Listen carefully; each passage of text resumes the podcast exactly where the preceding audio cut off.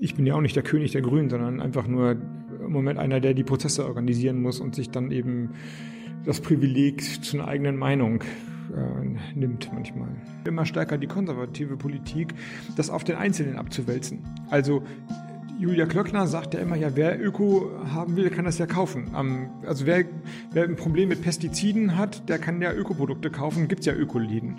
Das ist doch aber letztlich in der Argumentation die Privatisierung von politischen Prozessen. Also wir müssen an der Politik nichts ändern, aber jeder Einzelne soll es tun, dafür zu sorgen, dass Plastik nur aus Plastik entsteht. Dann können wir unseren Plastik, das wir haben, im Kreislauf wiederverwenden, so weit wie wir wollen.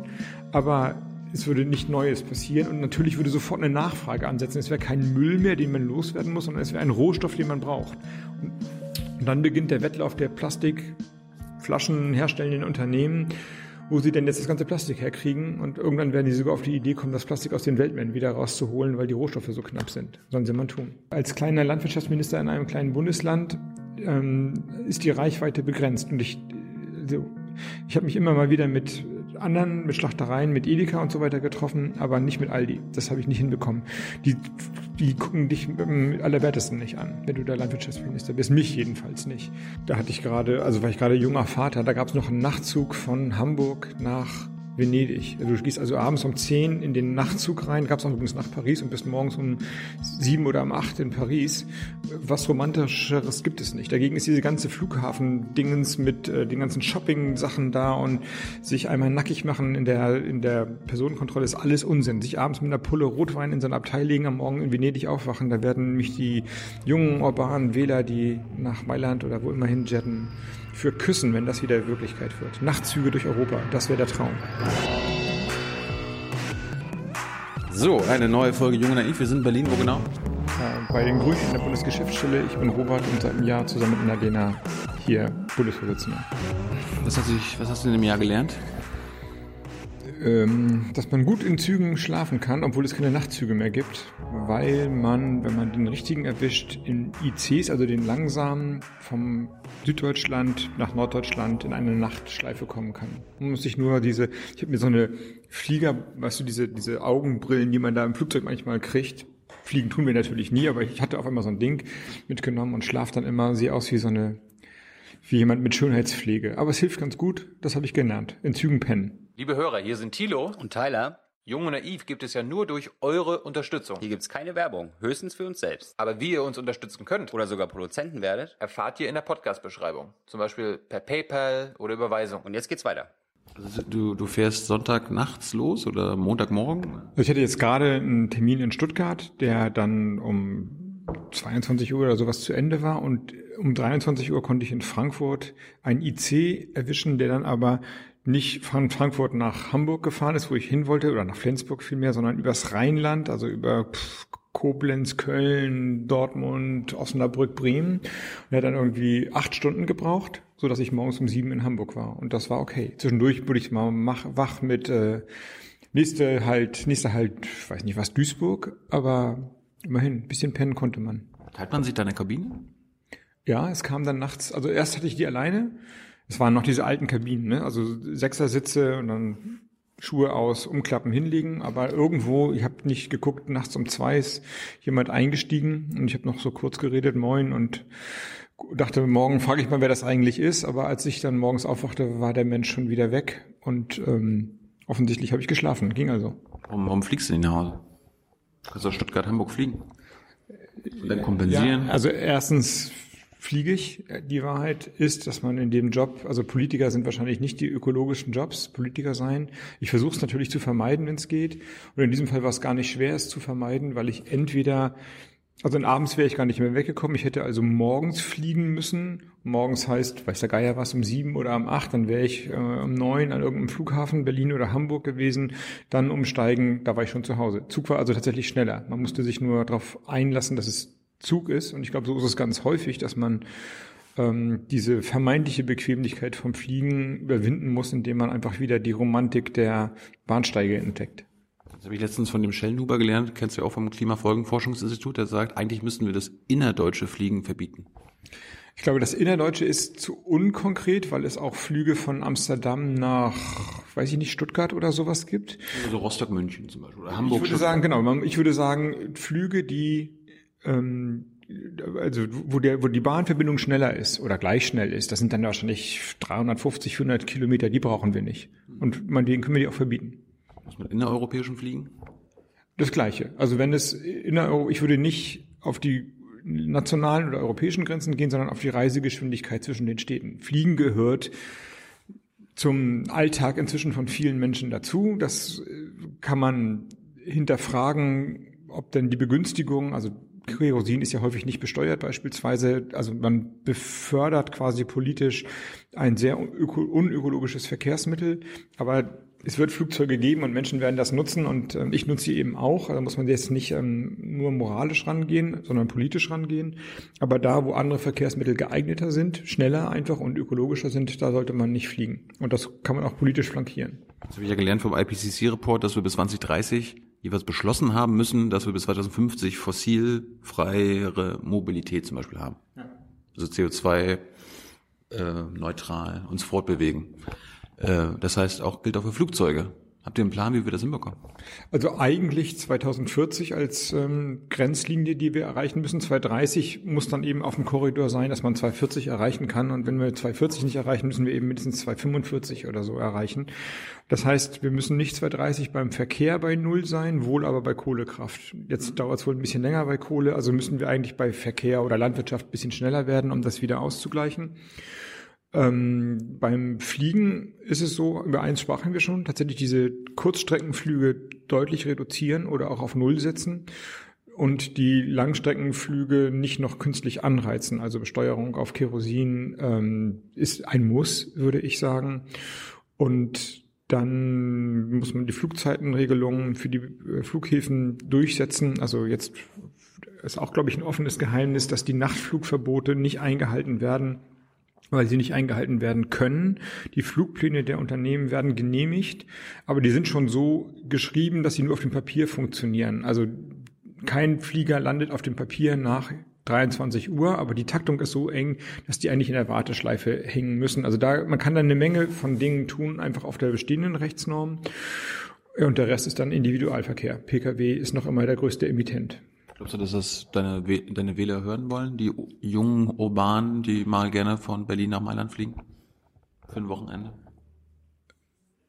Wenn das meine Wähler sind, werden die ähm, auch weiter von Berlin nach Mailand fliegen können. Allerdings wird es ein bisschen teurer sein. Und wenn der Zug wieder nachts von Berlin nach Mailand fährt oder nach Venedig fährt, das habe ich mal gemacht, als ich, ähm, da hatte ich gerade, also war ich gerade junger Vater, da gab es noch einen Nachtzug von Hamburg nach Venedig. Also du gehst also abends um 10 in den Nachtzug rein, gab es auch übrigens nach Paris und bist morgens um sieben oder um acht in Paris. Was romantischeres gibt es nicht. Dagegen ist diese ganze Flughafen-Dingens mit äh, den ganzen Shopping-Sachen da und sich einmal nackig machen in der, in der Personenkontrolle ist alles Unsinn. Sich abends mit einer Pulle Rotwein in sein Abteil legen, am Morgen in Venedig aufwachen, da werden mich die jungen urbanen Wähler, die nach Mailand oder wo immer hin jetten, für küssen, wenn das wieder Wirklichkeit wird. Nachtzüge durch Europa, das wäre der Traum. Ich frage jetzt nicht, ob du jetzt äh, dich gestern auch mit einer Pulle Wein in Zug gesetzt hast. Nee, ich hatte aber am Abend davor Alkohol und das war jetzt nicht schwer. Das war jetzt keine Heldentat, darauf zu verzichten. Aber das war tatsächlich ähm, sober und trocken. Jetzt lebst du aber auch ein Jahr lang in Berlin schon. Wie ist Berlin? Als Norddeutscher? Groß, turbulent, bunt, wild, Wo wohnst du? in der Nähe von also Mitte, aber noch nicht gentrifiziert, sondern da sind ja die ganzen Clubs und wenn ich dann Freitagabend irgendwo herkomme, stehen die Leute Schlange vor und ähm, wenn ich morgens mal um Samstag oder Sonntagmorgen irgendwie früh weg muss, würde ich sagen, liegen sie Schlange, jedenfalls im Sommer. Und ähm, man sieht alle Formen von Substanzen, die eigentlich illegal sind. Und äh, dafür aber lange Schlangen bei den Dönerläden nachts noch. Das ist cool. Also ich, ich komme ja nun aus Schleswig-Holstein und brauchte in Berlin nicht noch Straßenzüge, die ruhiger sind als ähm, die Dörfer in Schleswig-Holstein. Aber es ist natürlich auch anstrengend, das muss ich sagen. Könnt ihr euch die Miete leisten? Ja, Was, was zahlt man so in etwa? das ist, glaube ich, Privatsache für meine Wohnung. Aber es ist eine normale Wohnung dann da. Ich meine, so, gefühlt zu viel oder ist das für Berlin angemessen? Naja, ähm, dass die Mieten ein echtes Problem sind, ist doch offensichtlich. Ich würde sogar sagen, eine der entscheidenden sozialen Fragen. Und ähm, die Mietsteigerung, also jeder kennt wahrscheinlich Geschichten, nicht nur von Berlin, sondern von allen deutschen Großstädten im Moment, wie die Mieten davon explodieren. Und Menschen, die hier kurzfristig ähm, zu uns in die Bundesgeschäftsstelle kommen, also Praktikanten, Hospitanten und so weiter, die jetzt schnell ein Zimmer brauchen, die also nicht über Freundeskreise seit zehn Jahren manchmal hören, dass da was passiert, die finden eigentlich gar nichts mehr oder nur unter extremsten Bedingungen. Das ist äh, eine echte, eine echte Katastrophe und auf eine Art auch eine politisch nicht verhinderte, weil in Berlin wie in anderen Städten, ja, es Politik der 90er und 2000, frühen 2000er Jahre war, den öffentlichen Immobilienbesitz zu privatisieren. Und das rächt sich jetzt bitter. Hast du mitbekommen, dass sie in der Karl-Marx-Allee jetzt zurückkaufen? Also der Berliner Senat, auch rot-rot-grün. Das habe ich mitbekommen und das tun andere Städte auch, aber häufig soll ja nicht verkauft werden. Also die Menschen, die jetzt im privaten Besitz sind, große Hedgefonds oder Immobilienunternehmen, also jetzt nicht nur der Einzelne, der eine Wohnung hat, sondern die großen Wohnungsbauunternehmen, die sind ja nicht doof. Die sehen, was die da für eine Möglichkeit haben, Geld zu verdienen und wollen ja nicht verkaufen. Also das, ähm, ich glaube, der Neubau und der soziale Neubau ist eine Lösung. Toll, wenn man das zurückkaufen kann. Ob das reicht, wird sich zeigen. Habt ihr Konzepte gegen die hohen Mieten? Ja, neue Konzepte. Es ist immer, immer eine Bündelung von verschiedenen Maßnahmen. Mietpreisbremse, die deutlich schärfer ist, also die nicht nur die Neuverträge der letzten drei Jahre, glaube ich, sind es mit einbezieht, die, ähm, sondern weiter ausgreift, dass die Bremse tiefer ansetzt, eine stärkere Regulierung der Kosten, die auf die Mieten umgelegt werden. Also Luxussanierung sozusagen und den Luxus ein bisschen enger fassen, als es bisher ist dann eine enge Quote bei Neubau, wenn er staatlich gefördert oder bezuschusst wird, dass es eine Sozialbindung geben muss, also dass wesentliche Teile der neu zu bauenden Wohnungen dann eben nur an Leute mit ähm, engen Einkommen vermietet werden können. Die Förderung von genossenschaftlichem Wohnbau insgesamt, das ist wahrscheinlich der Schlüssel, der den größten Hebel hat, dass diese Tradition von genossenschaftlichem Bauen, ich weiß nicht, ob man das noch kennt, aus meiner Heimatstadt Flensburg kenne ich das noch, das ist so eine skandinavische Tradition, dass man in so einen Bauverein eintritt und mit dem Geld dann Wohnungen gebaut werden ähm, also mit kleinem Geld man eintreten kann, aber diese Genossenschaften dann quasi die staatliche Aufgabe haben, die funktionieren im Grunde wie eine staatliche Bremse. Ähm, und was ich finde, ist, dass ähm, es sowohl bei der bei den Bebauungen Auflagen geben muss. Also ich sehe überall die äh, Discounter, die entstehen, alles eingeschossig. Ne? Also äh, Erdgeschoss, große Einkaufsfiliale, aber nach oben gehen ja noch drei Geschosse drauf, dass man beim Baurecht was machen muss, inklusive einer Baupflicht, so wie man eben auch die Spekulation mit leerstehendem Wohnraum unterbinden soll, sollte man die Spekulation mit Brachfläche, mit brachliegenden Bauflächen unterbinden.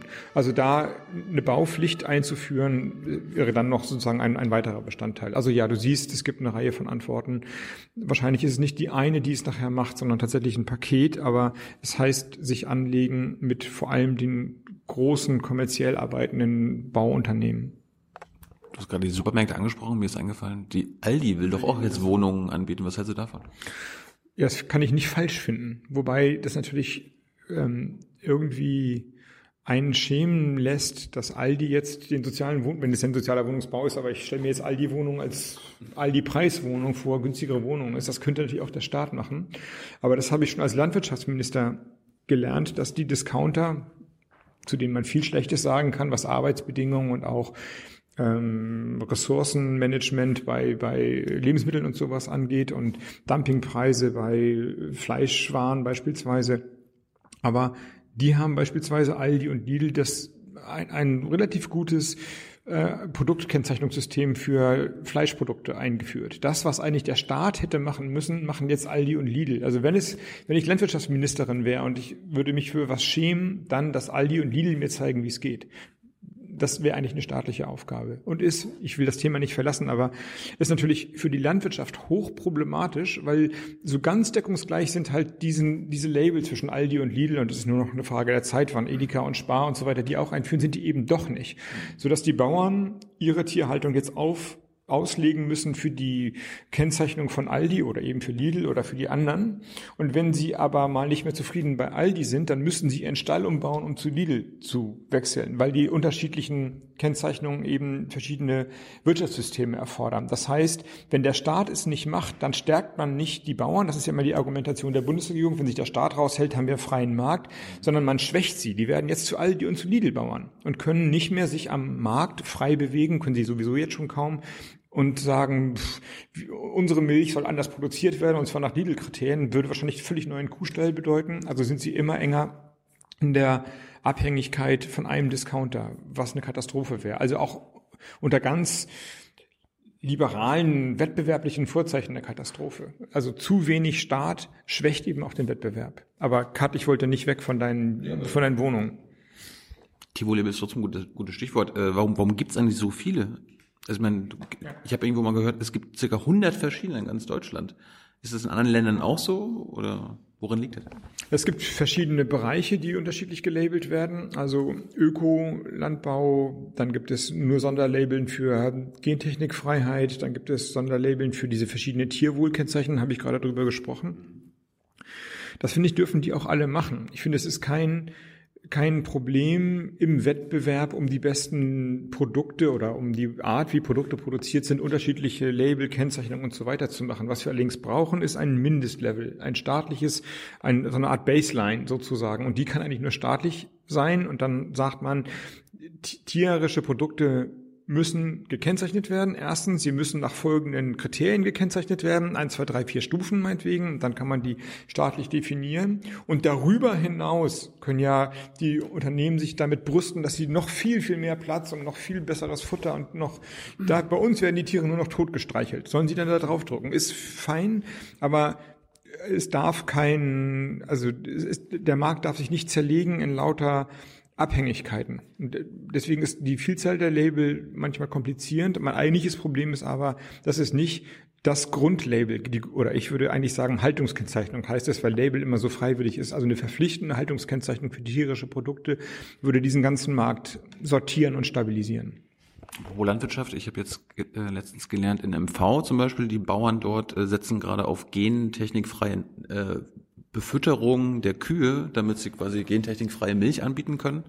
Und gleichzeitig habe ich gelernt, ähm, dass zum Beispiel Sojaprodukte im Supermarkt, die quasi jetzt nicht verfüttert werden an unsere Tiere, sondern einfach aus anderen Ländern quasi herkommen, das muss gar nicht ausgewiesen werden. Also da weiß der Kunde gar nicht, ob das jetzt gentechnikfrei ist oder nicht. Nur wenn es um unsere Bauern geht, die irgendwas verfüttern. Ähm, da geht es um den Anbau. Also die Sorge bei der Gentechnik war und ist, dass durch die gentechnisch veränderte Manipulation sich die Artenvielfalt verändert, beziehungsweise die Bauern und die Konsumenten, die keine gentechnisch veränderten Produkte haben wollen, nicht mehr erkennen können, ob es jetzt gentechnisch verändert ist oder nicht, weil die sich natürlich auch aussamen. Der, es gibt Wind, es gibt Insekten, die fliegen in, ein, in das andere Feld, also eine Art Verunreinigung. Deswegen hast du recht, es gibt eine scharfe Regulierung für gentechnischen Anbau in Deutschland. Das wird auch jährlich überprüft und ausgewiesen und so weiter. Aber die Kennzeichnung von Produkten mit gentechnisch verändertem Material ist nicht zwingend vorgeschrieben. Das machen einige, also auch wieder die Discounter, die wir eben schon am Wickel hatten, weisen teilweise Milch aus, die aus gentechnikfreiem Futter kommt. Das wäre noch sogar Landwirtschaft, aber in äh, ich weiß nicht, in Schokostreichcreme oder sowas, wenn da Rohr, wie heißt das, äh, Palmöl drin ist, was schon für sich genommen ein Problem ist, da steht nicht drauf, dieses Palmöl ist gentechnikfrei oder gentechnisch manipuliert ähm, gekommen, gekommen, weil es der Grund dafür ist, muss man nicht gut finden, aber es ist der Grund, weil es eben keine Veränderung auf den menschlichen Organismus nach sich zieht. Das ist jedenfalls nie nachgewiesen worden. Also wenn du gentechnisch veränderte Produkte isst, verändern sich deine Gene nicht und die der Kühe auch nicht. So, das ist der logische Grund. Aber ähm, ja, also ändert, wir exportieren insofern die Gentechnik frei, oder die, die, den gentechnischen Anbau in Länder, die nicht diese klaren Rechtsvorschriften haben. Ist eine Ambivalenz, würde ich sagen. Ist nicht ganz ehrlich. Werdet ihr eure ähm, Haltung über Gentechnik auch im neuen Grundsatzprogramm festlegen? Vielleicht nicht zu der einzelnen Technik, aber wir werden uns mit der Frage von Forschungsfortschritten insgesamt ähm, beschäftigen. Also das Grundsatzprogramm, wir schreiben gerade ein Grundsatzprogramm, das, wie der Name sagt, ist nicht ein Wahlprogramm, geht nicht so ins Detail, dass die einzelnen Kommastellen von Prozentzahlen bei Steuern oder was auch immer da festgelegt werden, aber Prinzipien der Arbeit. Und das hält so oder soll eigentlich immer halten 20 Jahre, was schon eine irre Annahme ist. Ne? Also wer weiß, was in 20 Jahren ist. Wir wissen ja noch nicht mal, was in zwei Jahren eigentlich Phase ist, auch mit Blick auf technische Entwicklungen. Und ähm, neue Techniken bei Gen, am Arbeiten am Genom, neue Formen der künstlichen Intelligenz, neue Formen von äh, Nanotechnologie, die jetzt irgendwie in unserem Körper ausscannen, mit denen werden wir uns beschäftigen, wie wir, wie und entlang welcher Kriterien wir sie richtig finden oder falsch finden. Möglicherweise gibt es dann klare Sätze zu künstlicher Intelligenz, Gentechnik und so weiter. Das weiß ich nicht genau, wie sich das nachher ausdribbelt. Aber jedenfalls Prinzipien des Umgangs, die müssen festgelegt werden. Und ich glaube nicht nur bei uns, sondern gesellschaftlich festgelegt werden. Gibt es eigentlich mittlerweile weniger radikale Gegner der Gentechnik bei euch? Du bist ja einer der wenigen prominenten Menschen, der offen ist. Nein, das ist falsch gesagt. Ich habe ähm, oder wir haben, als wir diesen Grundsatzprogrammprozess angestoßen haben, gesagt, unser Problem jetzt der Grünen ist in dieser Zeit anders, als wir gegründet wurden oder als 2002, als wir aus der rot-grünen Regierung oder in der rot-grünen Regierung waren, das waren die beiden Phasen, als wir Grundsatzprogramme gemacht haben, ist unser Problem jetzt weniger die Frage zu klären, wer wir sind. Das würde ich sagen, wissen wir. Also natürlich streiten wir immer mal wieder darüber, aber dieser Innenblick, wer sind eigentlich die Grünen, den brauchen wir im Moment gar nicht, sondern wir und überhaupt die Gesellschaft braucht Umgang mit den neuen Herausforderungen. Digitale Disruption, Klimawandel, Europas Rolle in der Welt und aber eben Forschung und Entwicklung in jeder Form, Digitalisierung, Nanotechnologie, Gentechnik, Arbeiten am Genom. Und da haben wir gesagt, oder ich auch, da reicht es mir nicht zu sagen, das, was früher gilt, gilt automatisch für das, was morgen gilt, wenn das die Techniken ganz andere sind, sondern wir müssen uns zwingen, nochmal neu nachzudenken. Und gerade wenn wir gegenüber wie heißt das, äh, Fake News und äh, alternativen Wahrheiten streng darauf beharren, dass Wissenschaft und, ähm, und, und äh, Daten eine relevante Grundlage der Argumentation sein sollen, dann eben auch da mehr aber auch nicht. Das heißt, die ganzen Probleme der Gentechnik der alten Provenienz, also Verlust von Artenvielfalt, Bildung von Monopolen, große Unternehmen, BASF, Bayer, Monsanto und so weiter, ähm, Abhängigkeit von Kleinbauern, die sind da und die sind äh, nicht von der Hand zu weisen. Deswegen wird es bei der Gentechnik, denke ich, sehr stark um Regulierungsfragen geben. Wann sind Techniken, ähm, er, wann können sie erprobt werden und wo dürfen sie nicht eingesetzt werden? Und wenn sie eingesetzt werden, wie muss sichergestellt sein, dass Arten nicht darunter leiden, beziehungsweise die Marktmacht der Kleinbauern nicht weiter geschmälert wird? Wir waren beim Grundsatzprogramm, wird da, ist ja schon absehbar, dass irgendwas Neues drinsteht. Also für euch. Das würde ich sagen. Also wir sind ja dabei, das gerade zu schreiben. Es gab zwei Phasen. Die erste endet jetzt im Grunde gerade. Die war so eine Art Ohraufmachphase. Ruft uns zu, welche Themen, welche Aspekte, welche Fragen ihr habt oder behandelt sehen wollt. Jetzt drehen wir den Spieß um und schreiben aus den Eingaben und auch dem, was wir uns denken, mal einen Programmentwurf, den wir dann Anfang des, also jetzt in der ersten Jahreshälfte vorlegen wollen. Und der wird dann kommentiert. Ist dann nicht fertig, sondern ist so eine Art erster Entwurf, der dann der Partei vorgestellt wird und dann können alle sagen, totaler Schwachsinn, was die da geschrieben haben, das und das fehlt und da müssen wir strenger werden, dafür das interessiert uns nicht und so weiter. Also das ist noch. Wie, wie, wie wiegt ihr das ab? Also konnte da jetzt irgendein Basisgrüner rufen, Robert, ich will ein Grundeinkommen und dann hast du gesagt, ja, warum denn nicht? Genau so ist es. Gen genauso. Oder, oder habt ihr, habt ihr es abgewogen, dass tausend sich melden mussten? Nee, es ist genau, nee, nee, es ist ganz niedrigschwellig und zwar sowohl analog, also wir haben Veranstaltungen durchgeführt, diese Nachtzugerfahrung Stuttgart, das war die letzte große, also in Stuttgart hat der Landesverband Baden-Württemberg, das waren vielleicht 500 Leute zusammengetrommelt und dann gab es erstmal ein eine, eine Runde so allgemein, Promis reden darüber, was sind die gesellschaftlichen Entwicklungen und das ging dann in die Arbeitsgruppen und in den Arbeitsgruppen war ich dann auch und die Arbeitsgruppen hatten Unterarbeitsgruppen. Dann haben wir dann tatsächlich, genau wie du sagst, eine Stunde über die Frage, wie entwickelt sich ähm, soziale Sicherung, brauchen wir Hartz IV, brauchen wir ein Grundeinkommen, weiter diskutiert. In anderen Arbeitsgruppen wurde über Krieg und Frieden in Zeiten des atomaren Irrsinns gesprochen und welche Rolle hat man und dann ist da genau so mitgeschrieben worden und ich kriege die ganzen Sachen und Alena kriegt die ganzen Sachen und dann gucken wir uns das an. Natürlich ein paar Gedanken machen wir uns auch selbst. Und man konnte das digital machen. Wir haben ähm, ein großes Beteiligungstool aufgebaut, wo die Mitglieder selbst quasi zu Blöcken schon selber Themenvorschläge, Ideen, Skizzen und so weiter einreichen konnten. Jetzt führen wir das zusammen und drehen es quasi um und sagen, das ist jetzt unser Entwurf, das haben wir daraus gemacht. Aber da gibt es ja wahrscheinlich Wünsche, die, die nicht deine sind. Genau. Wie, wie, wie schaffst du das denn ins Programm zu bringen? Die musst du ja am Ende als Parteivorsitzender vertreten. Genau, und das ist auch nicht so, dass wir uns hier alle immer einig sind bei allem. Ähm, entweder werden wir mit Alternativen arbeiten. Also wir, das Problem ist halt die, die, die, die Größe. Also ein Grundsatzprogramm ist, ist ja klingt so ein bisschen wie eine Geschichte über alles. Also alles, was es gibt, kann jetzt bei uns behandelt werden. Dann werden wir wahnsinnig, weil wir ja schon bei den normalen Wahlprogrammen, die wir haben, die sind dann immer so 100 Seiten stark plus minus, ungefähr 3000 Änderungsanträge haben. Ne, der Parteitag ist, und da sind wir schon Weltmeister drin, dauert aber drei Tage. Und dann muss jeder Antrag eingebracht, mit zwei Pro-, zwei Kontrareden beredet werden. Also ein Änderungsantrag dauert, sagen wir mal, eine halbe Stunde, so über den Daumen. So mal 3000, das ist ein Jahr. Das geht nicht. Ne? Also das ist sozusagen nicht handhabbar für eine breit beteiligungsorientiert arbeitende Partei damit umzugehen. Und das ist ja nur das Wahlprogramm für Europa. Also bezogen auf das Jahr 2019, welche Antworten muss Europa geben? Wenn du jetzt für 20 Jahre sagst, alles von der Ernährungsfragen und wie vegan soll die Landwirtschaft werden, bis zum Grundeinkommen, bis zur Friedens- und äh, Kriegs, alle, alles, so dann hast du nicht 3000 Änderungsanträge, sondern 30.000 und nicht 100 Seiten, sondern, weiß ich nicht was, 1000 Seiten,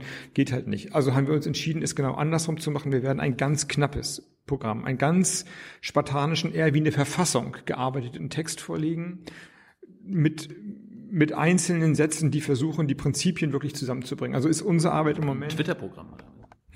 aber eben schon logisch aufgebaut und nicht nur emotional aufgebaut. So, und das wird die Kunst sein. Aber es ist eine riesen Herausforderung, die Erwartungen nicht zu enttäuschen und gleichzeitig ein handhabbares Ding zu machen. Ähm, ich, ich glaube, man kann sich das tatsächlich wie so eine Verfassung vorstellen. Unser Grundgesetz ist ja auch überschaubar, aber es gibt ohne Ende Gesetze hinterher. Und so, glaube ich, muss man sich das vorstellen. Wir werden ein sehr spartanisch geschriebenes, sehr mm, sehr eng gefasstes Grundsatzprogramm, Entwurf Dingens vorstellen. Und alle weitere Arbeit, wie das ausbuchstabiert wird, muss dann in Wahlprogrammen, in ähm, Verordnungen, Fraktionen und so weiter erfolgen. Mal gucken, ob das geht. Das ist ja ziemlich entscheidend. Ich meine, es ist ja wahrscheinlich, dass das Programm dann noch irgendwann gilt, wenn ihr schon längst nicht mehr am Amt seid. Also das wird ja, ja dann kein Habeck-Sperbock-Programm sein. Genau, genau. Das ist, das, so muss es sein, sonst können wir uns die Arbeit sparen. Aber ich habe ja gesagt, es gab zweimal Grundsatzprogramme in meiner Partei 2002, als die Grünen merkten, dass viele Sachen nicht so funktionieren, wie sie sich das vorgestellt haben in der Regierungserfahrung. Damals Schröder-Fischer, Rot-Grün und als die Partei gegründet wurde. Dazwischen gab es aber noch einen anderen ähm, Prozess, nämlich als die Westdeutschen Grünen und Bündnis 90 sich vereinigt haben, 93. Und da hat man quasi eine Art anderes Grundsatzprogramm geschrieben, das hieß dann Einigungsvertrag. Und der ist sehr knapp. Der ist so ähnlich wie wir, das, wie ich das eben skizziert habe. Das sind vielleicht zwölf Seiten oder 15 Seiten. So knapp muss es dann auch nicht sein. Aber der hat einen ganz anderen Duktus. Der hat diesen ganzen, das, den ganzen Pathos der Politik.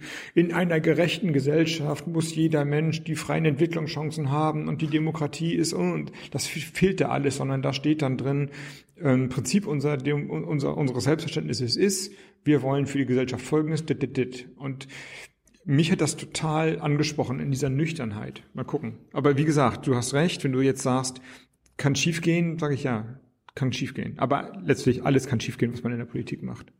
Gab es aus äh, den Ostverbänden von den äh, Grünen aus Ostdeutschland Eingaben, die dich überrascht haben? Ich meine, du hast ja selbst gesagt, ihr seid in Sachen Ostdeutschland manchmal nicht die hellsten gewesen. Haben euch die ostdeutschen Grünen jetzt ein bisschen auf den Weg geholfen?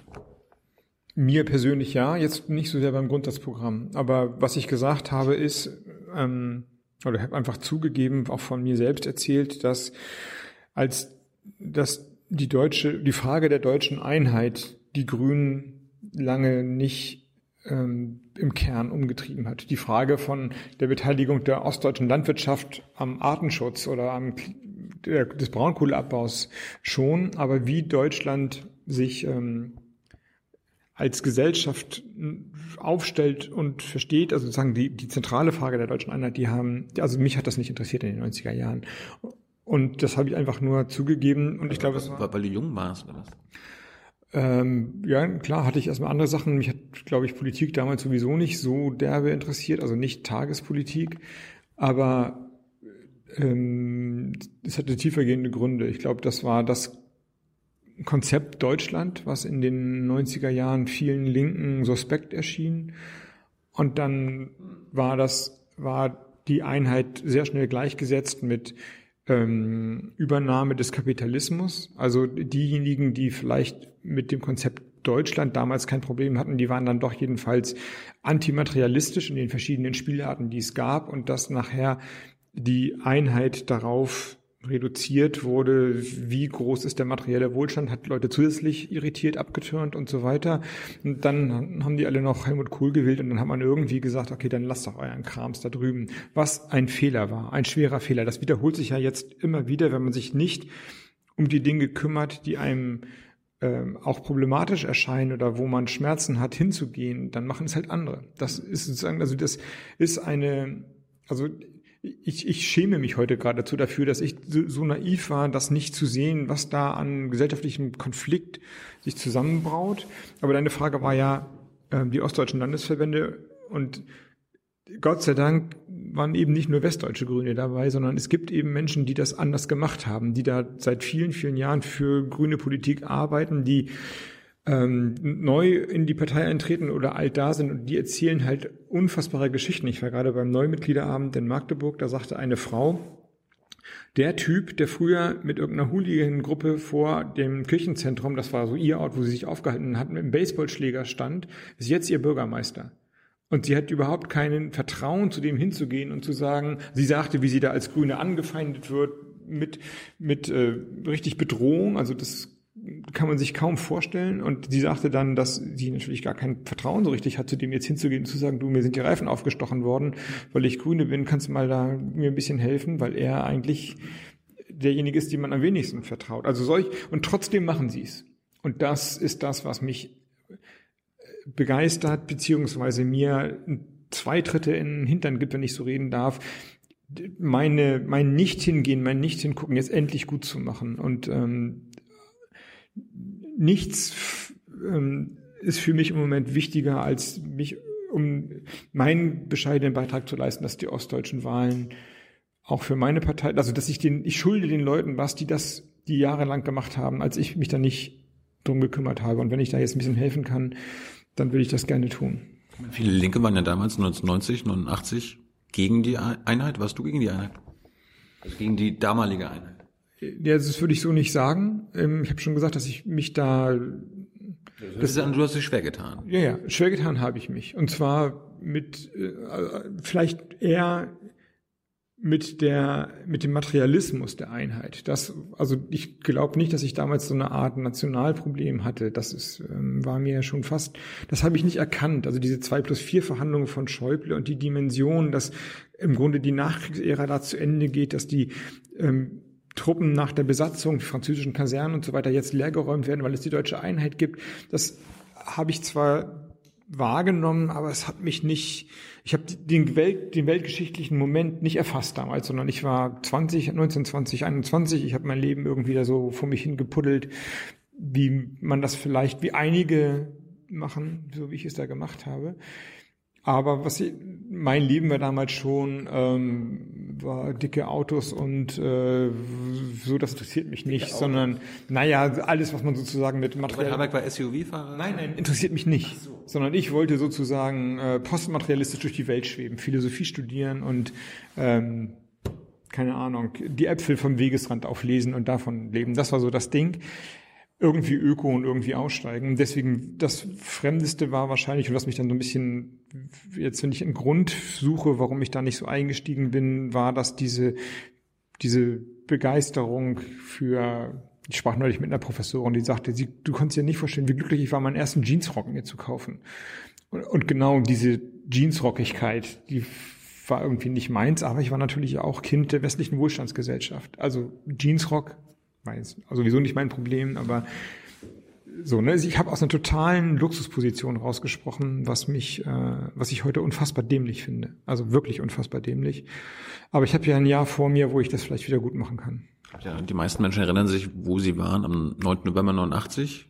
Weißt du das auch noch? Ja, das weiß ich ganz genau. Da habe ich da hast du. Ich, das weiß ich ganz genau. Ich weiß auch, was ich, äh, wo ich war, als 9-11 war und alles 89 habe ich in der Nacht der, des Mauerfalls Zivildienst in Hamburg im Hamburger Spastikerverein gemacht. Das ist eine Wohngruppe mit Menschen mit mehrfach Schwerstbehinderung. Ich hatte da Nachtschicht und habe die dann am Morgen auf den Weg gebracht, also fertig gemacht, Zähne geputzt, gefrühstückt mit denen, die in ihren Rolli gesetzt und auf den Weg zur Werkstatt gebracht. Und als sie dann weg waren, 8 Uhr, 8.30 Uhr, habe ich, wie das der Dienstplan vorsieht, die Wäsche legen müssen, also die Waschmaschine leergeräumt und die, die Laken und die Unterhosen von denen gefaltet, habe dazu die, den Fernseher angemacht und dann habe ich es gesehen. Also ich habe morgens um 8.27 Uhr in der WG des Hamburger Schwastikervereins in Nettelburg beim Wäschelegen die Deutsche Wiedervereinigung oder die Mauerfall bewusst gehabt. Aber er war da abends. Ja, das habe ich nicht mitbekommen. Da habe ich die ins Bett gebracht. Also die Nacht habe ich verpennt. Am Morgen, am Morgen danach habe ich es mitbekommen, dass da die Mauer war. Aber wie, wie du schon raushörst, ich hatte, also das für den Tag Relevante war, die kommen um 12.30 Uhr wieder aus der Werkstatt und dann muss die Mittag, das Mittagessen fertig sein und dann musst du sie nochmal frisch machen und die Windeln wechseln und klar machen und abends in die Beschäftigung reinbringen oder irgendwie sowas. Also ich war so absorbiert, ich meine, ich war, ich war ja kein gelernter Flieger, das war alles anstrengend, aufregend ähm, und intensiv in jeder Hinsicht. Ähm, da ich hatte so viel, so viel Dinge zu begreifen, dass ich mich nicht um die deutsche Einheit kümmern konnte, leider. Mal kurz zum Grundsatzprogramm. Es gibt ja grüne Verbände, Landesverbände bei euch, die sehr stark sind, weil sie an der Macht sind, zum Beispiel in Baden-Württemberg, wahrscheinlich Niedersachsen, NRW, die sind, haben wahrscheinlich mehr zu sagen, Schleswig-Holstein und dann gibt's die Ostdeutschen, die teilweise gar nicht im Landesparlament sind, in MV zum Beispiel, oder ganz klein sind oder die Kleinstverbände in den restlichen Bundesländern. Haben die dann trotzdem dasselbe Gewicht, wenn es um, um das Grundsatzprogramm geht, oder kann da Kretschmanns baden-württembergischen Grüne dominieren? Nee, gar nicht. Das ist jetzt in diesem Fall tatsächlich total basisdemokratisch im Sinne alle gleich. Wer sich kümmert, hat mehr Gewicht. Und wer sich nicht kümmert, hat kein Gewicht. So einfach ist das.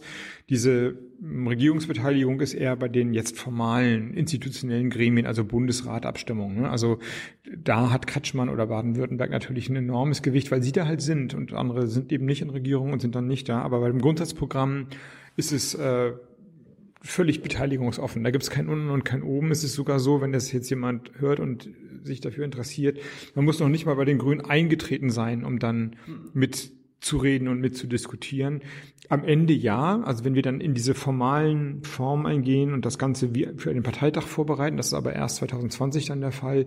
Also Abstimmungsrechte hat oder Antragsrechte hat man nur als Mitglied, aber jetzt mal sich als äh, Initiative Grundeinkommen zu Wort zu melden und zu sagen, ja, alles ganz gut, aber nicht gut genug. Ja, now's the moment. So, und Hartz IV soll auch überwunden werden mit dem Grundsatzprogramm oder ist das jetzt dein Programm?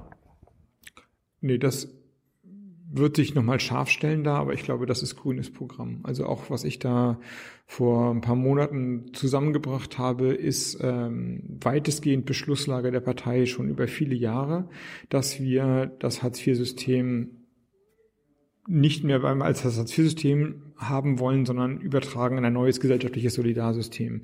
Und das heißt ja im Kern, Arbeitslosigkeit nicht als individuelle Schuld begreifen, sondern als politisches Problem ernst nehmen. Das ähm, meine ich ist heute schon notwendig. Also man kann sich, Gerhard Schröder hat, als Hartz IV eingeführt wurde, ja den sagenumwobenen Satz gesagt, es gibt kein Recht auf Faulheit.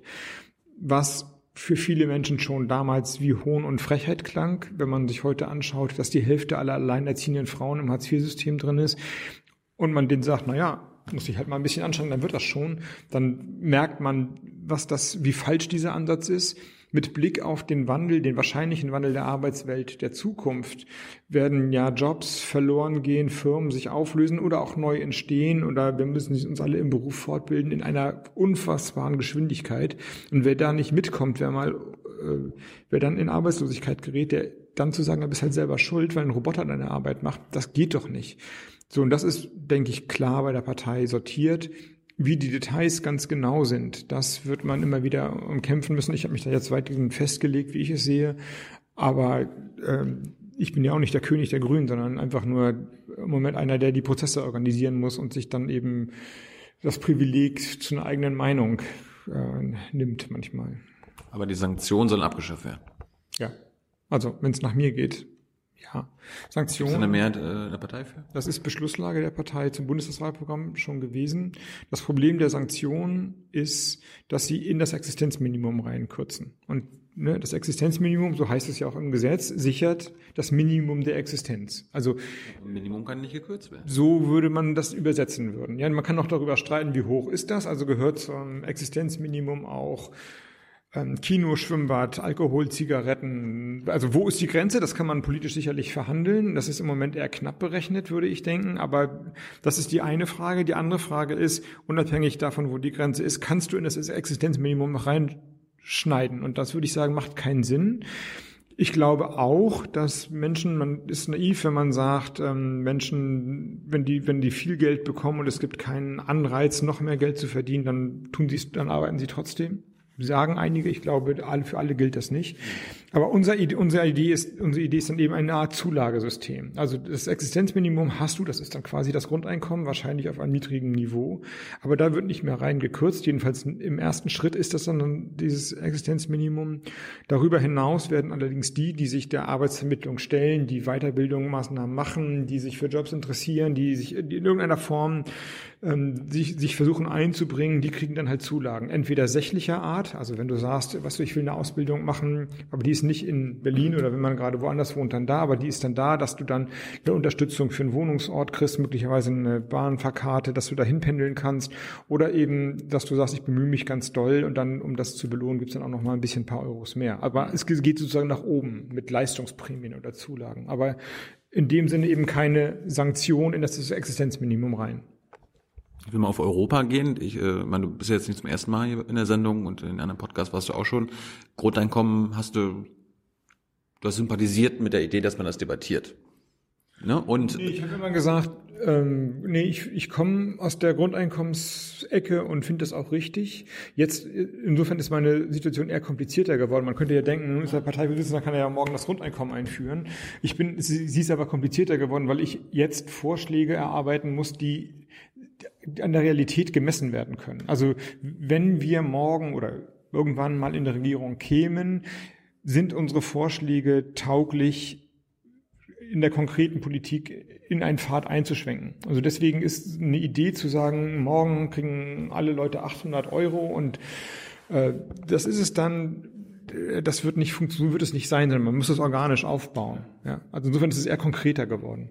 Ich wollte ich wollte nur eine Idee einbringen, die mein Hörer eingebracht hat. Der hat nämlich vorgeschlagen, man äh, macht ein europäisches Grundeinkommen, was nur durch eine europäische Steuer, nämlich die Finanztransaktionssteuer, die es aktuell noch nicht gibt, finanziert wird, wo wahrscheinlich keine EU-Bürger große Probleme haben wird, außer vielleicht die obersten ein Prozent. Und dann weiß auch jeder EU-Bürger, selbst die, die EU ab scheiße finden, wo auf einmal 200, 300, 400 Euro, wer weiß, was am Ende rauskommt, äh, herkommt. Was hältst du davon?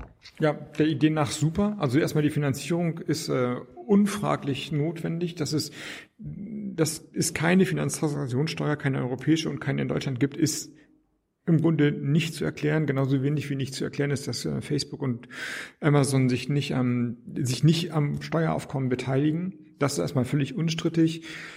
Und ich finde auch die Idee von diesen europäischen Solidarsystemen Genau, richtig. Also Europa angleichen. Das Problem würde jetzt sein, wenn ich ein bisschen rumnühlen darf, wie hoch soll denn das Grundeinkommen europäisch sein? Und in Ungarn sind äh, 400 Euro wahrscheinlich exorbitant viel oder in Bulgarien, in Deutschland wird es nicht reichen. Deswegen wird man wahrscheinlich verschiedene, wird man wahrscheinlich, wenn man in diese Richtung gehen kann, unterschiedliche Höhen haben in Ableitung, also immer die gleiche Höhe, aber unterschiedliche Nettobeträge in Ableitung der jeweiligen Volkswirtschaft. Also es wird dann regional oder national spezifiziert, spezifiziert, spezifiziert. Ist das? Also ja.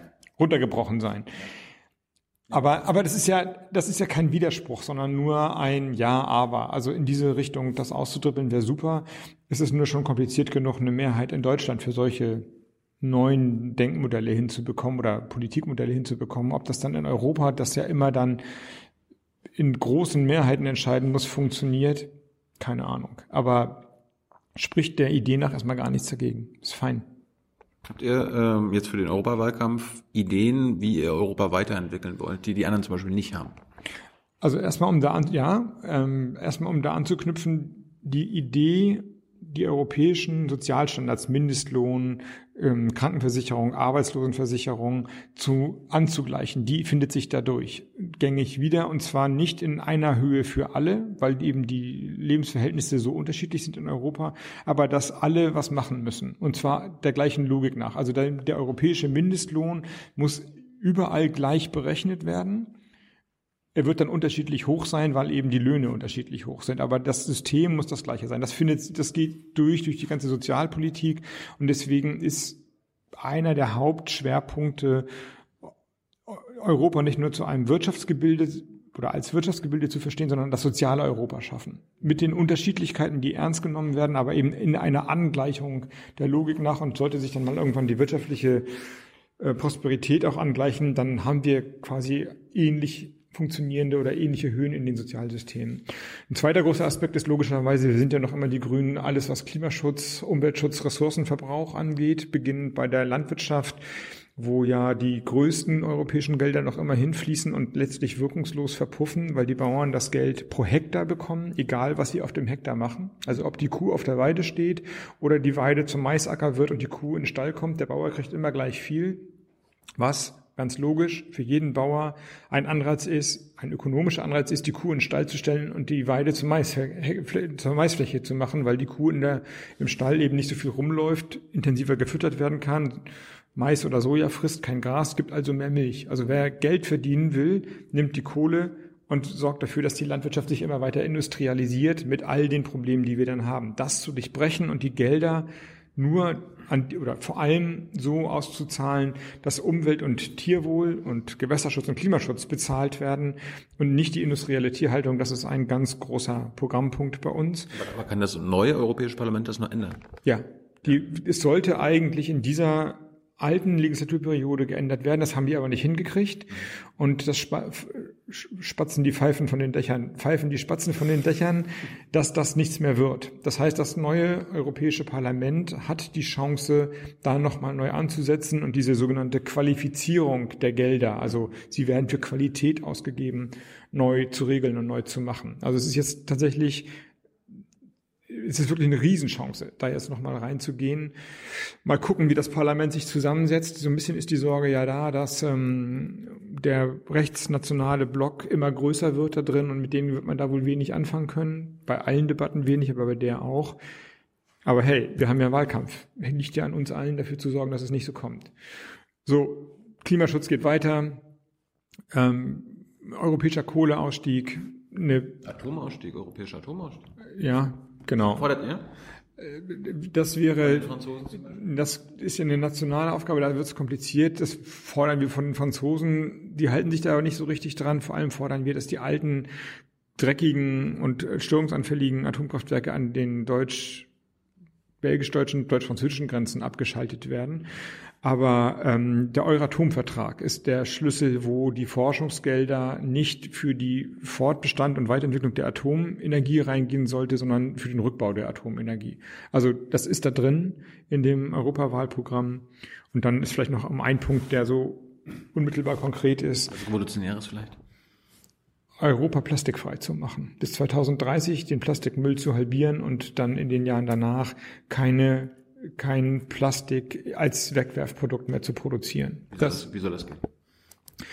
Ähm, am klarsten und am einfachsten, indem Plastik nur noch aus Plastik produziert werden darf. Also es darf kein neues Plastik mehr hergestellt werden und alle Rohstoffe müssen abgecycelt werden. Also müssen, im Moment ist es so, dass wenn wir da unsere unseren Müll sortieren, dass Plastik downgecycelt wird. In der Regel wird es zu Parkbänken oder irgendwelchen Zaunfehlen oder sowas gemacht, aber eine Spülmittelflasche wird nicht wieder zur Spülmittelflasche, sondern es geht im Produkt sozusagen nach unten, wenn es nicht nach Indonesien verschifft wird, wo das sowieso in den Meeren landet oder sinnlos verbrannt wird. Wenn du aber sagen wirst, und die, die Wirtschaft ist soweit, ich war gerade bei einer Firma in Mainz, die ein Tier, ein quakendes Tier auf ihren Flaschenlogos hat, wenn ich so viel Schleichwerbung machen darf, die sagt, wir machen unsere neuen Produkte nur noch aus Rohstoffen. Also 100 Prozent äh, Rezyklat, also äh, wiederverwendetes Plastik in unseren Rohstoffen. Die setzen halt voll auf Nachhaltigkeit und Ökologie. Für die ist es auch, deren Nachfrage wächst. Aber es gibt natürlich andere große Mitbewerber, die das nicht tun. Es ist halt teurer.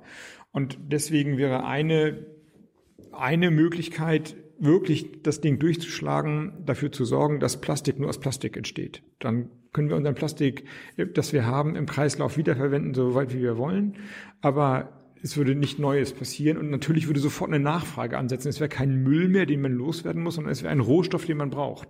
Und, dann beginnt der Wettlauf der Plastikflaschen herstellenden Unternehmen wo sie denn jetzt das ganze Plastik herkriegen. Und irgendwann werden die sogar auf die Idee kommen, das Plastik aus den Weltmeeren wieder rauszuholen, weil die Rohstoffe so knapp sind. Sollen sie mal tun. Kommen wir mal von Europa hm, auf deine Heimat und dein Nachbarland Dänemark. Ähm, die haben jetzt einen Zaun gebaut oder angefangen, einen Zaun zu bauen, äh, damit die nicht existierende afrikanische Schweinepest nicht aus Deutschland nach Dänemark kommt. Was hältst du davon? Ja, war schon noch ein Riesenthema, als ich der Landwirtschaftsminister war. Ja, ja, das Thema war da und wir haben dann, ich habe persönlich noch Briefe an die Leute da geschrieben und auch zweimal mit dem dänischen Landwirtschaftsminister telefoniert in der Sache, aber hat nichts gebracht. Ähm, haben die Dänen noch eine bessere Bauernlobby als die Deutschen? Ja, und haben mehr Schweine vor allem. Dänemark hat äh, unglaublich, also die Schweinemast in Dänemark ist ein, ein, ein riesen Wirtschaftszweig, ist so ein bisschen wie die deutsche Automobilindustrie für die, glaube ich. Und äh, Dänemark hat kaum Wildschweine und die wollen sie auch nicht haben, deswegen bauen sie diesen Zaun. Das Problem ist jetzt, oder das, äh, ja, das Problem ist vielleicht, dass dieser Zaun ja nicht nur die Wildschweine draußen vorhält, sondern den gesamten Wildwechsel unterbricht. Also auch Kanickel, Hasen, Fasane, weiß der Geier was, äh, kommen da nicht mehr rüber. Außerdem ist es wieder ein Zaun an einer Grenze. Ähm, was Dänemark verkennt ist oder nicht ein, richtig einschätzt, ist, dass die afrikanische Schweinepest, das ist für die, die es nicht wissen, eine hochaggressive Tierseuche, die verbreitet sich in Sprüngen durch menschliche Transportwege. Sie geht dann in den Wildschweinbestand über, das stimmt, aber eigentlich kommt es nicht über die Wildschweine, also verbreitet sich nicht in Europa durch die Wildschweine allein, sondern durch ähm, ich weiß nicht, durch Jagdtrophäen, die aus dem Baltikum ähm, reingeholt werden, durch ähm, infiziertes Schweinefleisch, das aus Wurstbroten drauf ist und dann schmeißt, schmeißt das irgendein LKW-Fahrer oder ein Erntehelfer das Wurstbrotpapier aus dem Fenster raus und dann ist das infizierte Ding an irgendeiner Raststätte, das Schwein kommt, frisst das und so weiter. Außerdem können Wildschweine schwimmen zwischen Dänemark und ähm, Schleswig-Holstein ist die Flensburger Förde, da schwimmen die locker rüber. Und schlau sind die Biester auch. Es gibt, weiß nicht, ungefähr 15 Grenzübergänge, die, wo kein Zaun ist, einfach wo die Straße ist. Und da hoppeln die halt im Dunkeln rüber. Die sieht die, das sehen die Grenzer gar nicht. Also insofern, äh, der Zaun ist reine Symbolpolitik. Das ist dänischer Populismus. Glaube ich. Es ist eine Aktion, es ist ein Aktionismus, würde ich sagen. Apropos teurer, teurer, teurer Aktionismus. Apropos Schweinefellkastrationen waren äh, die letzten Monate ein Thema. Ähm das war ja, bevor es jetzt um zwei Jahre verlängert wurde, die betäubungslose Ferkelkastration fünf Jahre ja schon gesetzt und die eure Bauern auch in Schleswig-Holstein hätten sich darauf vorbereiten können. Warum, als du noch Landwirtschaftsminister warst, warum hast du das nicht hinbekommen? Ja, es war ein Gesetz. Also für diejenigen, denen jetzt nicht schlecht wird, ähm, Ferkel, also äh, männliche Ferkel werden zu Ebern und Eber produzieren ein Hormon, das stinkt, dass das Fleisch Wenige wenige, fünf Prozent ungefähr. Fünf Prozent der Eber stinken. Und man sagt, wenn man einmal Eberfleisch gegessen hat, also stinkendes Fleisch, dann isst man nie wieder Fleisch.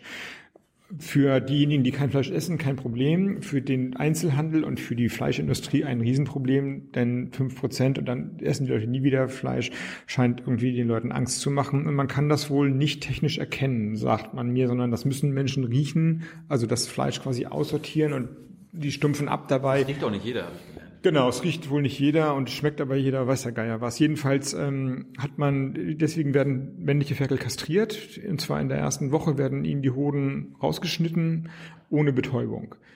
Und das ist, gilt nicht als tierschutzgerecht, ist es ja offensichtlich auch nicht. Ähm, und vor fünf Jahren wurde das Gesetz geändert und gesagt, ab 2019 darf diese Kastration nur mit Betäubung passieren. Es gibt drei Arten, damit umzugehen. Die erste ist, die Ferkel tatsächlich komplett zu betäuben. Also die atmen dann ein Gas ein oder ja, ein Gas ein, dann sind sie, liegen sie da und dann werden sie wie Vollnarkose ähm, kastriert. Das zweite ist eine Impfung dagegen, dass sich die männlichen Hormone ausbilden. Das wird dann immer mit Hormonfleisch oder sowas gleiches, ist aber nicht, sondern es ist eine Impfung wie gegen Masern oder Grippe oder so etwas. Das, das, doch, das gilt als, das heißt Immunokastration.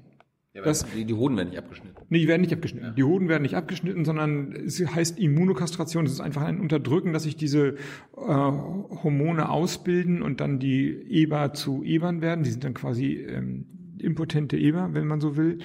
Und das dritte wäre dann eben die Ebermast selbst. Alles drei habe ich mir angeschaut, da wurde dran gearbeitet.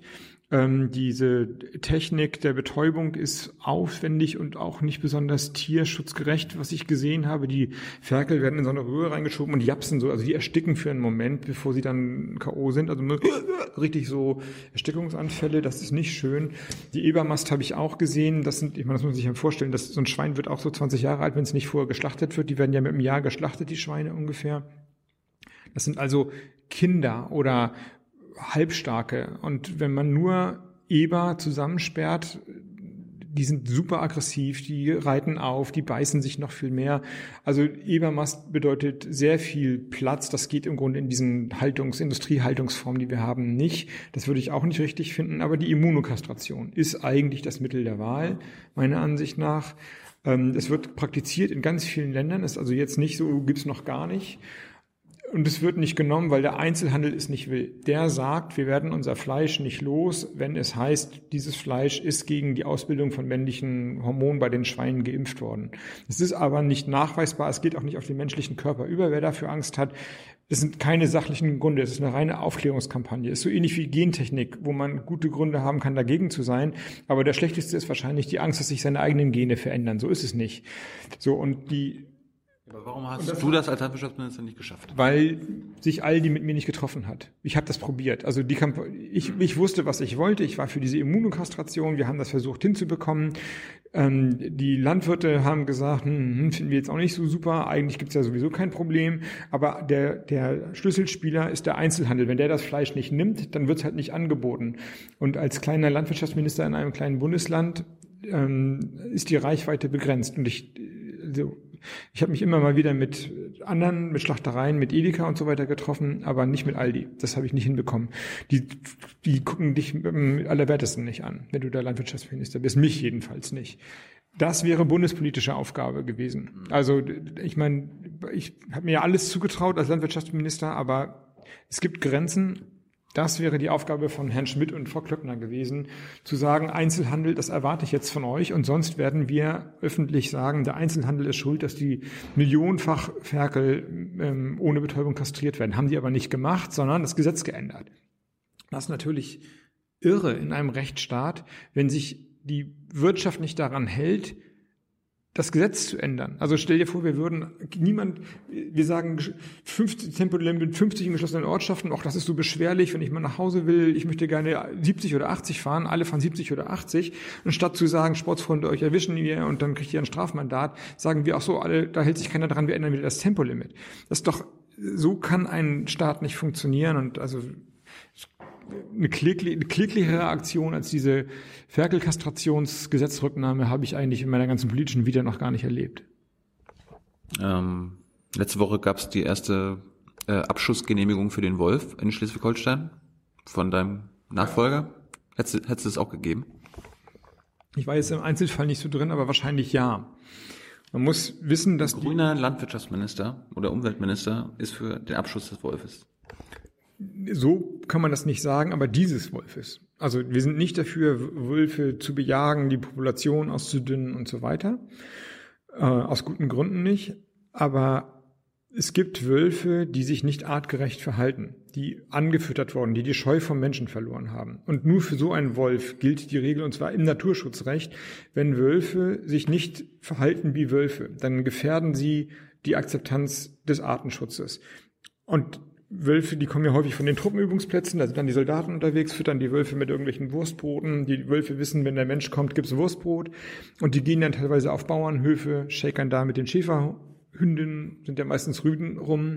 Sie, ähm, manchmal gehen Wölfe zur gleichen Schafkoppel immer wieder. Also die fressen nicht vor allem Rehe, Kanickel, Hasen und auch mal ein Schaf, sondern vor allem Schafe. Und dann sind sie nicht mehr wie wilde Tiere unterwegs, sondern irgendwie an der Grenze zur, zum, zum Mensch gewohnten Tieren. Und damit hast du eine andere Situation, damit können sie entnommen werden. Entnommen ist die, das Fachchinesisch für Totschießen. Also dieser Wolf kann geschossen werden. Und ich, ich kenne ja das Ministerium, ich kenne Jan Philipp gut, die werden das wohl geprüft haben. Und ich hatte selbst als Landwirtschaftsminister ein, er hat selbst den Antrag gestellt. Ja, ja. Weil, weil offensichtlich die Akzeptanz, also des Artenschutzes da nicht mehr gegeben war. Und ich wollte erzählen, als ich noch Landwirtschaftsminister war, gab es einmal einen Vorfall im Lauenburgischen, dass ein Wolf auf der Koppel war. Und dann sind die Jäger und Bauern dahin gefahren, um den zu verjagen. Also so, ey, hau ab und klatschen und vielleicht haben die auch mit Steinen ihm geworfen, will ich nicht hoffen, aber Weiß ich nicht. Das soll man übrigens machen. Das, also. Und der ist dann nicht weggelaufen. Der ist dann, die standen dann mit fünf Autos, und dann ist er auf der linken Seite gewesen, dann, dann ist er rechts rumgelaufen und kommt der anderen Seite wieder. Und dann riefen die irgendwann im Umweltministerium an, also bei meinen Leuten, bei mir sozusagen, der Wolf geht nicht weg. Was wollen wir denn jetzt tun? Der läuft hier immer im Kreis um unsere Autos rum und wir kriegen die nicht verjagt. Und dann haben wir kurz die Köpfe zusammengesteckt und für diesen Wolf damals eine Vergrämungserlaubnis gegeben. Also er sollte mit einem Gummigeschoss einen auf den Pelz gebrannt bekommen. Das wäre aber tödlich wahrscheinlich gewesen. Wenn er so dicht gewesen wäre, wie er war, hätte er das nicht überlebt. Also im Grunde war das auch ein Abschuss. Das wahrscheinlich hat er die Telefonleitung abgehört, auf einmal war er weg. Aber ähm, ich selbst hatte auch schon eine. Tier, ne? Ich hatte auch schon eine ähnliche Entscheidung getroffen. Also man muss trennen zwischen der, wie ich finde, etwas übersteigerten ähm, Diskussion darüber, der Wolf muss ausgerottet werden und dem Einzelabschuss von Tieren, die sich nicht artgerecht verhalten. Insofern, wenn ich das richtig aus der Halbdistanz gesehen habe, alles richtig in Schleswig-Holstein. Kommen wir nochmal zum Klimaschutz zum Schluss. Äh wir sind jetzt hier bei der Bundesgeschäftsstelle. Da drüben äh, finden die Schülerproteste aktuell statt, wenn die Schüler freitags in Berlin protestieren. Warst du auch schon mal da? Hast du die unterstützt? Ich war zweimal, bin ich vorbeigegangen und bin am Rand stehen geblieben und habe mir das 20 Minuten angehört, hat mich aber nicht getraut und will das auch nicht dahin zu gehen. So der Typ aus der Talkshow kommt jetzt mal und ich will das Ding nicht kapern. Es ist halt deren Ding, deren Bewegung. Ich war nur neugierig und habe mich so gefreut, dass ich nicht einfach so vorbeigehen konnte. Also ich konnte der Versuchung nicht widerstehen, da mich einzureihen, habe aber wollte auf keinen Fall da mich reindrängen oder so. Aber zweimal war ich da. Genau. Die Schüler schwänzen ja die Schule. Dafür unterstützt du das. Ja. Ich weiß, wenn ich Bildungsminister wäre, müsste ich wahrscheinlich sagen, will ich nicht. Und aber ja, das ist eines der großartigsten Momente, die ich äh, mir vorstellen kann, dass diese Bewegung, dass lauter Schülerinnen und Schüler der Politik sagen, ey, Leute, ihr glaubt, es geht um euch, es geht um uns. Also was für eine großartige Bewegung, volle Solidarität und Unterstützung.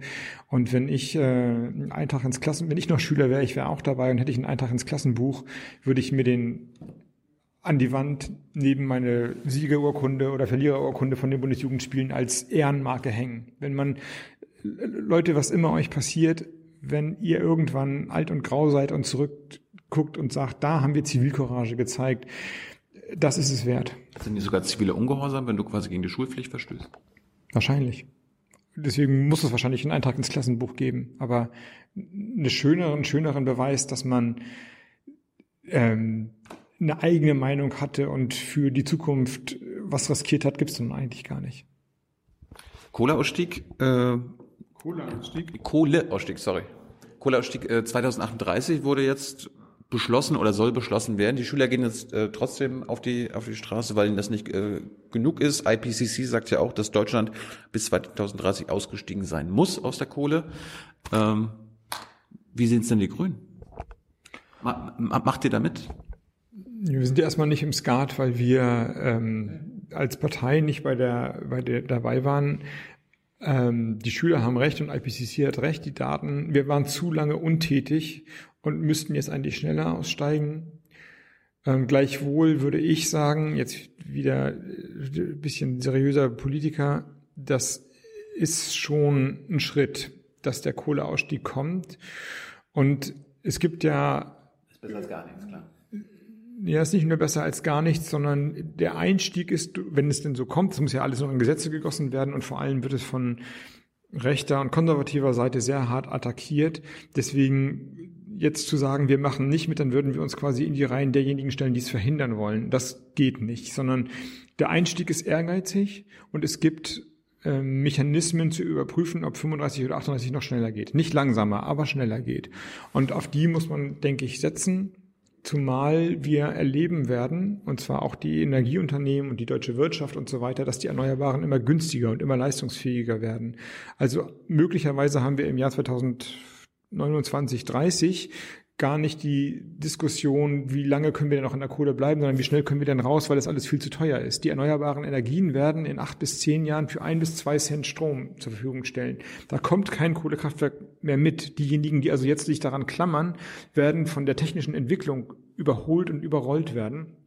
Deswegen ähm, das jetzt machen, das Ding festnageln, jetzt sind wir so weit gekommen und trotzdem den Druck auf der Straße und ähm, in der Gesellschaft hochhalten, zu sagen, ey, 2038, das ist gemessen an heute fast in 20 Jahren, keiner weiß, welche Dynamik wir in den 20 Jahren haben. Besser sein können wir immer noch und dann die Möglichkeiten haben, dann besser zu werden auf dem Weg. Aber wer wird denn bei euch Grüne beschließen, ob ihr dem zustimmt, im Bundestag zum Beispiel? Also macht ihr einen Parteitag wie beim Atomausstieg oder ohne Parteitag?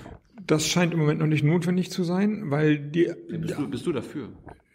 Ich halte das nicht für notwendig, im Moment einen Parteitag zu machen. Ich glaube, ja, weil die, ähm, weil die, das, was wir da, was der Anfang ist, das haben wir so ähnlich bei Jamaika sondiert. Also wir haben als Partei selbst diesen Weg aufgezeigt, wie es gehen kann. Über 30, 35, 38 wurde nie gesprochen, aber der Einstieg, und auf den, glaube ich, muss man sich jetzt konzentrieren, den haben wir selbst schon so ähnlich ähm, beschrieben.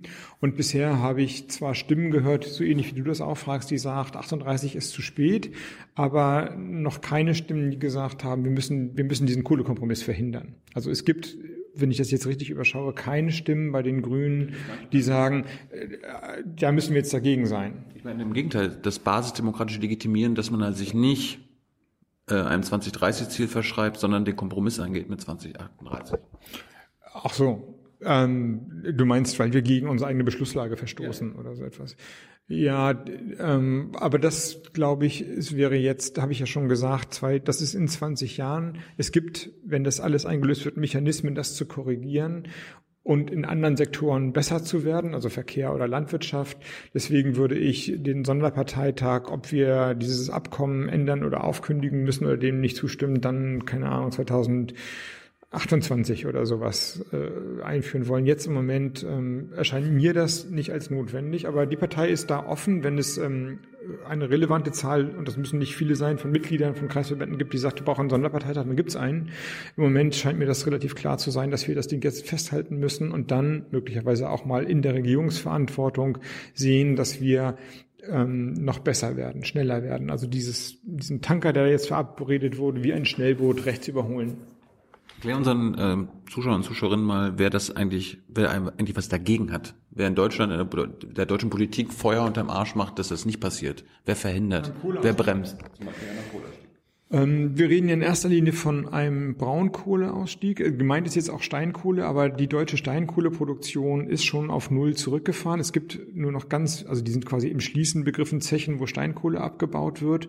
Und da hat die Politik schon einmal einen schweren Fehler gemacht. Der deutsche Steinkohlebergbau wurde mit Milliardenbeträgen subventioniert, um Arbeitsplätze zu halten und wurde immer unrentabler. Also man hat ein, ein System am Laufen gehalten, das ähm, weder die Wirtschaft noch die Industrie nach vorne gebracht hat und äh, die, die Kosten wurden immer immenser. Deswegen wurde es dann letztlich auch mit Zustimmung der Konservativen gestrichen. Und diesen Fehler sollten wir nicht nochmal machen, weder bei der Automobil- noch bei der Braunkohleindustrie. Im Moment ist es vor allem die Braunkohleindustrie. Braunkohle ist ein sehr nasser Rohstoff. Das ist fast wie Torf, muss man sich das vorstellen.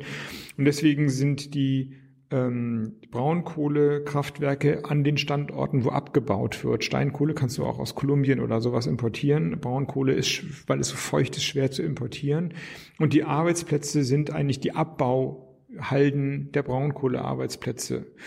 Und das konzentriert sich auf Regionen in Nordrhein-Westfalen und in Ostdeutschland, vor allem in der Lausitz, die eh schon nicht besonders viele andere Alternativen an Arbeitsplätzen haben. Das sind arme Regionen. Und die verlieren jetzt nochmal die Arbeitsplätze, die in der Braunkohle sind, perspektivisch. Und da kommt der Widerstand her. Also, wenn man es jetzt nicht nur wegwischt und sagt, wie kann man nur dagegen sein und sagt, warum ist man dagegen? Dann, weil in problematischen Regionen, jetzt schon problematischen Regionen, nochmal Arbeitsplätze wegfallen. Ich denke, wenn man sich das genauer anschaut auf dem Zeitstrahl, ist das Problem gar nicht so ganz groß, denn die Braunkohlehalden sind ja auch nach Abbauende nicht, wenn die nicht einfach liegen lassen, sondern es bedarf vieler Arbeitsplätze, die dann noch zu renaturieren, zu sichern, zu ertüchtigen. Also das, das wird noch jahrelang weitergehen, dass da Menschen arbeiten müssen, nur eben nicht mehr im Abbau, sondern im sozusagen im Aufbau oder in der Sicherung. Da muss man sich die Altersstruktur der Beschäftigten anschauen. Die sind eher ältere Mitarbeiterinnen und Mitarbeiter da. Das heißt, die werden nicht in die Arbeitslosigkeit gehen, die meisten jedenfalls nicht, sondern in, in den Ruhestand oder in den Vorruhestand und dann sind sie pensioniert. Das sind, glaube ich, also gar nicht die großen Problempunkte. Das große Problem ist, dass wenn dann die Braunkohlehalden geschlossen sind, keine neuen entstehen. Also es geht nicht um die individuelle Betroffenheit, sondern um die wirtschaftliche Prosperität der Region. Und da muss man sich was Neues einfallen lassen. Also die eigentliche politische Aufgabe ist, wie entsteht Wertschöpfung, Wohlstand, Arbeitsplätze in diesen Regionen. Und weil einem im Moment nichts Besseres eingefallen ist als Braunkohle oder den, den Ministerpräsidenten aus Brandenburg jedenfalls, jedenfalls und ähm, Sachsen ist man ähm, dazu gekommen, einfach weiterzumachen wie bisher. Aber das ist erkennbar dämlich und deswegen gibt es, äh, also wird, wird die entscheidende Frage sein, wie kriegen wir neue Jobs in die Region? Das medial ja immer ein bisschen zu kurz kommt. Wir haben ja über IPCC schon gesprochen, die haben ja Vorschläge gemacht und da sind ja, die müssen ja alle umgesetzt werden. Und der Kohleausstieg für Deutschland jetzt bis 2030 ist einer der Punkte. Wir müssen ja zum Beispiel auch aus der industriellen Landwirtschaft raus bis 2050.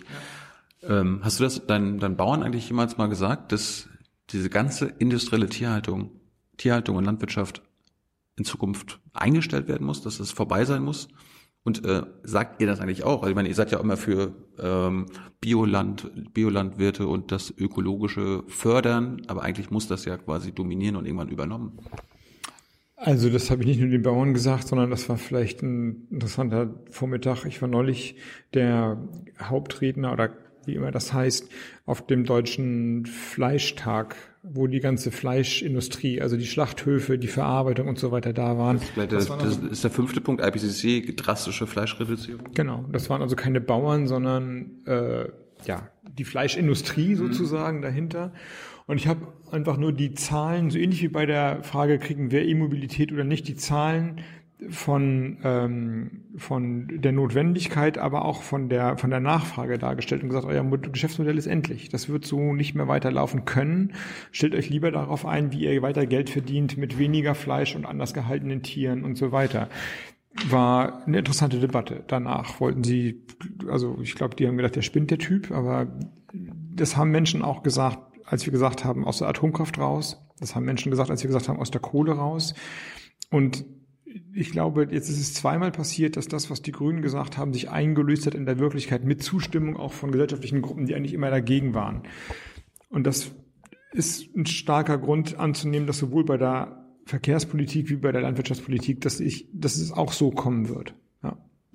Ich meine, äh, bist du der Meinung, dass die Deutschen zum Beispiel alle vielleicht unangenehmen Wahrheiten schon gehört haben, wenn es um zum Beispiel die IPCC-Forderung geht? Ja, aber oder, oder, oder, ist das eure Aufgabe, sie, ihnen, ihnen das so schmackhaft wie möglich zu machen? Nee, es ist eine politische Aufgabe, glaube ich. Karriere, das ist auch Karrieregift, wenn, wenn, wenn du.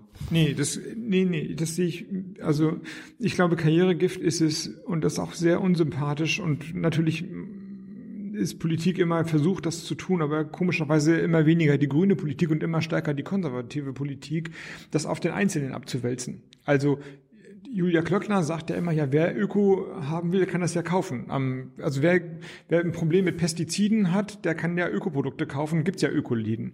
Das ist doch aber letztlich in der Argumentation die Privatisierung von politischen Prozessen. Also wir müssen an der Politik nichts ändern, aber jeder Einzelne soll es tun. Das überfordert jeden Menschen, ganz logisch. Und es wäre es wäre eigentlich eine Katastrophe, wenn jeder Mensch in jedem Schritt seines Alltags immer politisch korrekt wäre. Natürlich wünsche ich mir möglichst viel korrektes Verhalten. Wir haben über Fliegen und über Zugreisen gesprochen und ich bemühe mich, das auch zu tun. Aber eben nur in Teilbereichen. Wenn du sagst, ja, okay, Fliegen schön und gut und Fleisch isst du auch nicht, aber was eigentlich das für ein Hemd, das du anhast? Ist das jetzt aus Baumwolle oder ist das Erdöl und wie ist das gearbeitet worden und vor Kinderarbeit? Weiß ich doch nicht. Das war irgendwie da, das Hemd, und dann habe ich es mal irgendwann gekauft. Und das kannst du über die Schuhe, über den Tisch hier, über die Kaffeetasse, aber dafür haben wir Politik. Wir müssen nicht bessere Menschen machen, wir brauchen bessere Politik. Und deswegen eine Politik, die dafür sorgt, wir teilen die europäischen Agrargelder neu zu, also einen starken Anreiz, nicht über die Intensität, über die Industrialisierung zu gehen, sondern über eine extensive Landwirtschaft. Das belohnen wir stärker. Wir sorgen für vernünftige Tierhaltungsvorschriften, Ferkelkastration, mehr Platz für die Tiere, ab und zu mal ein bisschen Himmel sehen, ein bisschen im Stroh schnüffeln können. Wir sorgen dafür, dass es eine Haltungskennzeichnung gibt, sodass die Menschen auf einem staatlichen Label Informationen haben, wie sie sich entscheiden können. Wir sorgen für eine flächengebundene Tierhaltung. Dann löst du das Problem schon. Und da musst du nicht ähm, auf den Menschen gehen, sondern auf die Bundesregierung. Wir haben jetzt seit 15 Jahren eine Bundesregierung, die im Grunde sagt, im Landwirtschaftsbereich und im Verkehrsbereich sind wir am allerbesten, wenn wir nichts tun. Hm, schönen Dank dafür. Also eine Regierung, die sagt, wir machen dann alles richtig, wenn wir gar nichts tun, die braucht eigentlich kein Mensch. Aber bei der Industriepolitik äh, geht es ja weiter mit den unangenehmen Weiten. Also da, die Industrie, deutsche Industrie muss sich ja auch massiv umstellen. Ich meine, bis 2050 muss die deutsche Industrie äh, emissionsfrei arbeiten. Ja, aber es ist ja auch eine Riesenchance. Also die Gespräche, ja, also ich will das gar nicht kleinreden. Die Widerstände sind immens, sowohl von der Landwirtschaft wie bei der Automobilindustrie wie bei der deutschen Industrie. Aber die Chancen sind eben auch da. Und die Frage ist, sieht man diesen Wandelsprozess als äh, Verlust oder als Entdeckung von was Neuem? Und ähm, also wir werden in eine Welt eintreten, wo wir nicht zu wenig Energie haben, sondern zu viel Energie. Ja, wir sagen ja immer, Rohstoffe sind begrenzt. Ja, das gilt aber nicht für Sonne und für Wind. Wenn wir also es klug machen und tatsächlich die, die großen Reservare an solaren Möglichkeiten in der Sahara oder so etwas vernetzen mit den Offshore-Möglichkeiten, die wir, die, die wir haben, dann wird, dann wird auf einmal Strom nicht teuer, sondern ein günstiger Rohstoff sein. Und dann ist die Frage, aber er wird nicht immer verfügbar sein, sondern er wird nur, er fluktuiert. Also diese Welt von Atom Atom- und Kohlekraftwerken jeden Tag, jede Minute, jede Stunde immer der gleiche Strom, immer gleich teuer, die ist dann auch vorbei. Aber es könnte ein fantastisches Wirtschaftsmodell für die Industrie sein, flexible Produktionsformen zu haben. Über die Digitalisierung in der Verzahnung mit den erneuerbaren Energien, dann die Produktionsketten zu steuern, anzufahren, wenn die, äh, wenn die Energie besonders günstig ist. Und wer die Nase da als erstes vorne hat, der macht die Zukunft unter sich aus. Plus noch geschlossene Kreisläufe bei äh, Plastik beispielsweise. Eine völlig neue Form von Industrie, aber Industrie. Philosophische Frage zum Schluss. Ähm, ist, es, ist es die Demokratie wert, äh, wenn wir demokratisch zum Beispiel uns entscheiden, nicht genug zu machen oder am Ende dann doch nichts zu machen und dann quasi unterzugehen? Also du meinst, wenn du das Klima morgen retten könntest, aber dafür müsstest du eine Diktatur einrichten, würdest du es tun? Das wäre die Frage jetzt. Ja, nein, würde ich nicht tun. Ich würde immer also der. Lieber demokratischen Untergang. Lieber demokratischen Untergang. Ja. Aber es muss nicht in den Untergang gehen, sondern wir haben ja die Chance, das bessere Argument zu prägen. Nur, also die, die, die Grundidee, deswegen will ich das noch kurz sagen, ist ja überhaupt von demokratischer Politik, andere könnten auch einen Punkt haben. Nicht wenn man so ein Politiker ist wie ich, dass ich sagen würde, natürlich ist Ihr Punkt besser, aber ich muss ja davon ausgehen, dass Sie relevant, äh, äh, relevante Gründe für Ihre Argumentation haben. Wenn ich das in Frage stelle. Auch AfD. Bitte? Auch AfD. Ein, also ich teile die Schlüsse nicht, aber ein, ein, dass wir einen gesellschaftlichen Wandel haben und Menschen dadurch beunruhigt sind, das äh, leuchtet mir komplett ein. Dass man den übersetzt mit Ausgrenzung und wir tun so, als ob früher alles besser war, das leuchtet mir überhaupt nicht ein. Aber, aber ich muss mich ja schon selber immer wieder überprüfen und deswegen ist eine Diktatur am Ende immer das falsche Instrument. Also ich will die Demokratie, nehme das aber als Ansporn, meine Argumente und meine Überzeugung so gut wie ich es kann vorzutragen. Hey Leute, Jung und Naiv gibt es ja nur durch eure Unterstützung. Ihr könnt uns per PayPal unterstützen oder per Banküberweisung, wie ihr wollt. Ab 20 Euro werdet ihr Produzenten im Abspann einer jeden Folge und einer jeden Regierungspressekonferenz. Danke vorab. Und ich soll dich fragen, äh, jetzt bist du nicht mehr bei Twitter und bei Facebook, warum bist du noch bei Instagram? Weil ich da noch keine, weil ich da keine schlechte Erfahrung gemacht habe. Da gibt es ja auch äh, DMs von unbekannt? Ja, ich, ich bin bei Twitter und bei äh, Facebook ähm, ausgestiegen, weil in der Art der Kommentierung und in dem Ranking der Kommentare, also dass die emotio- emotionalsten, und das ist ja häufig die bösesten, nach oben gerankt werden, ich gemerkt habe, dass es meine Art von Politik versaut. So, so will ich nicht. Bei Instagram habe ich es nicht, nicht, noch nicht gemerkt. Also, was, so, deswegen, ich bin überhaupt nicht gegen soziale Medien, YouTube-Kanäle, ähm, das Internet, da- das ist ja alles fantastisch. Ich bin nur, ich möchte nur mich selber ab und zu kontrollieren, ob jede Form der Nutzung immer gleich super ist.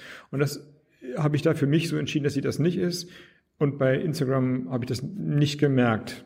So. Jetzt fragen Sie alle, wie heißt es bei, bei Instagram? Äh, das weiß ich auch nicht genau. Ich glaube Robert.Habeck. Vielleicht aber auch nur Robert Habeck. Weißt du es? Ich glaube, Robert.Habeck. Wahrscheinlich Robert.Habeck. Robert, dann vielen Dank für deine Zeit. War mal wieder sehr interessant. Bis bald. Bis bald.